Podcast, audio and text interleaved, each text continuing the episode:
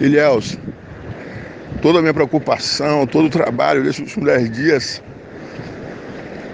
foi por amor a essa cidade. E eu, a primeira pessoa que chega aqui no local que essa mancha chega em Ilhéus, chegou aqui em Ilhéus, quilômetro 7 aqui no norte, sou eu, Gerson.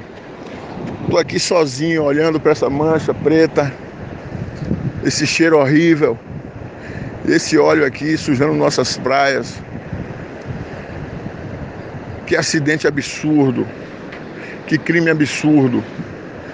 Estou aqui aguardando a Marinha, aguardando o Exército, aguardando os bombeiros civis, aguardando o bombeiro militar, aguardando os agentes da CTA, aguardando nosso, nosso batalhão de choque, nossa turma de choque, que nós preparamos com todas as dificuldades possíveis.